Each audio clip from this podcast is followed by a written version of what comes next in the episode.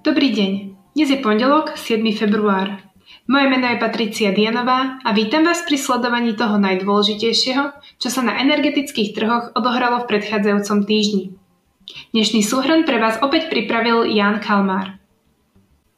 Zdá sa, že vplyv geopolitického napätia na komoditné trhy sa postupne utlmuje a do popredia sa dostávajú reálne fundamenty.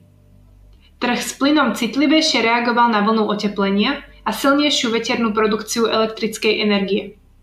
S otvorenou náručou prijal tiež nárast objemu plynu importovaného z Ruska, na čo bezprostredne reagovali hlavne ceny spotu a blízkych mesiacov, ktoré za týždeň klesli približne o 10% Cena ročného kontraktu klesla však len o necelé 3 čo je spôsobené jednak pretrvávajúcim širokým spredom medzi cenou dodávky v tomto roku a v budúcoročnom lete, ale tiež vplyvom bytšieho vývoja v širšom energetickom mixe. Ceny plynových kontraktov s dodávkou v roku 2024 v medzitýždennom porovnaní dokonca vzrástli.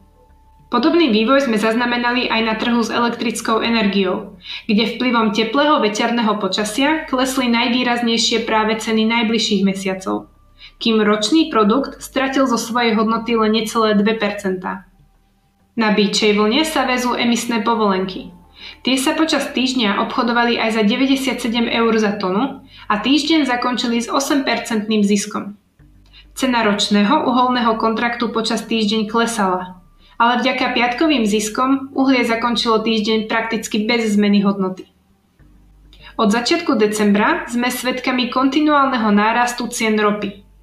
Barel Brentu sa v piatok obchodoval za 93 dolárov, vďaka očakávaniam pokračovania silného dopytu a tiež kvôli opatrnému navyšovaniu ťažby zo strany kartelu OPEC, ktorý počas týždňa odmietol zvýšiť marcové ťažobné kvóty nad rámec pôvodnej dohody o navýšení. Európska komisia sa v predchádzajúcom týždni vyjadrila k pozastavenému procesu certifikácie plynovodu Nord Stream 2. Aktuálne posudzuje súlad celého projektu s európskou energetickou legislatívou. Celý projekt ohrozuje aj dianie na rusko-ukrajinskej hranici. Spojené štáty a Európska komisia varovali Rusko, že v prípade invázie na ukrajinské územie môže byť spustenie prevádzky plynovodu odložené a celý projekt zablokovaný. Európska komisia tiež počas týždňa predstavila doplnky k taxonomii. Tie za istých okolností umožnia investície do projektov spojených s plynom a jadrom, pokiaľ tie projekty prispejú k dosiahnutiu uhlíkovej neutrality do roku 2050. Plyn a jadrová energia sa tak ponovom majú stať prechodnými technológiami v rámci európskej taxonómie udržateľných investícií. Ďalšou zaujímavosťou predchádzajúceho týždňa bol nárast objemu importovaného plynu z Ruska – Došlo k nemu v podstate od začiatku februára. A pokiaľ nás sledujete na našom YouTube kanáli, uvádzame pre vás aj grafické zobrazenie zmeny tokov.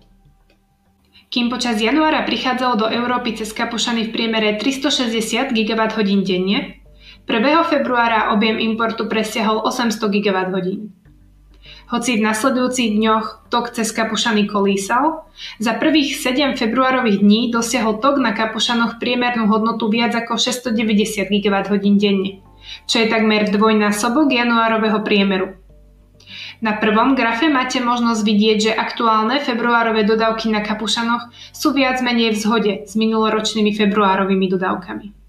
Zmena nastala aj v importe cez plynovod Nord Stream, kde došlo k navýšeniu denného toku približne o 100 GWh.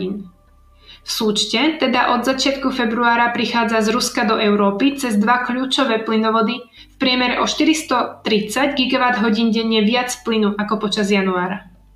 Pokiaľ ide o vývoj v nasledujúcich dňoch, výrazné zmeny vo fundamentoch momentálne neočakávame.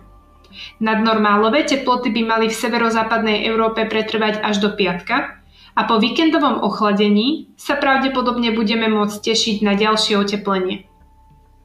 Očakávame tiež pokračovanie veterného počasia s dopadom na rast veternej produkcie elektrickej energie. Čo sa teda týka počasia, podmienky budú podobné tým minulotýžňovým. Naďalej očakávame silný prílev LNG do Európy a stabilné dodávky plynu z Ruska a Norska. Pokiaľ ide o geopolitické dianie, Vývoj môžu poznačiť dnešné rokovania vo Washingtone, kde sa má stretnúť americký prezident Joe Biden s nemeckým kancelárom Olafom Scholzom. Ale taktiež i rokovania v Moskve, kde sa zase stretne ruský prezident Vladimír Putin s francúzským prezidentom Emmanuelom Macronom. Komoditné trhy si budú výsledky týchto rokovaní pozorne všímať.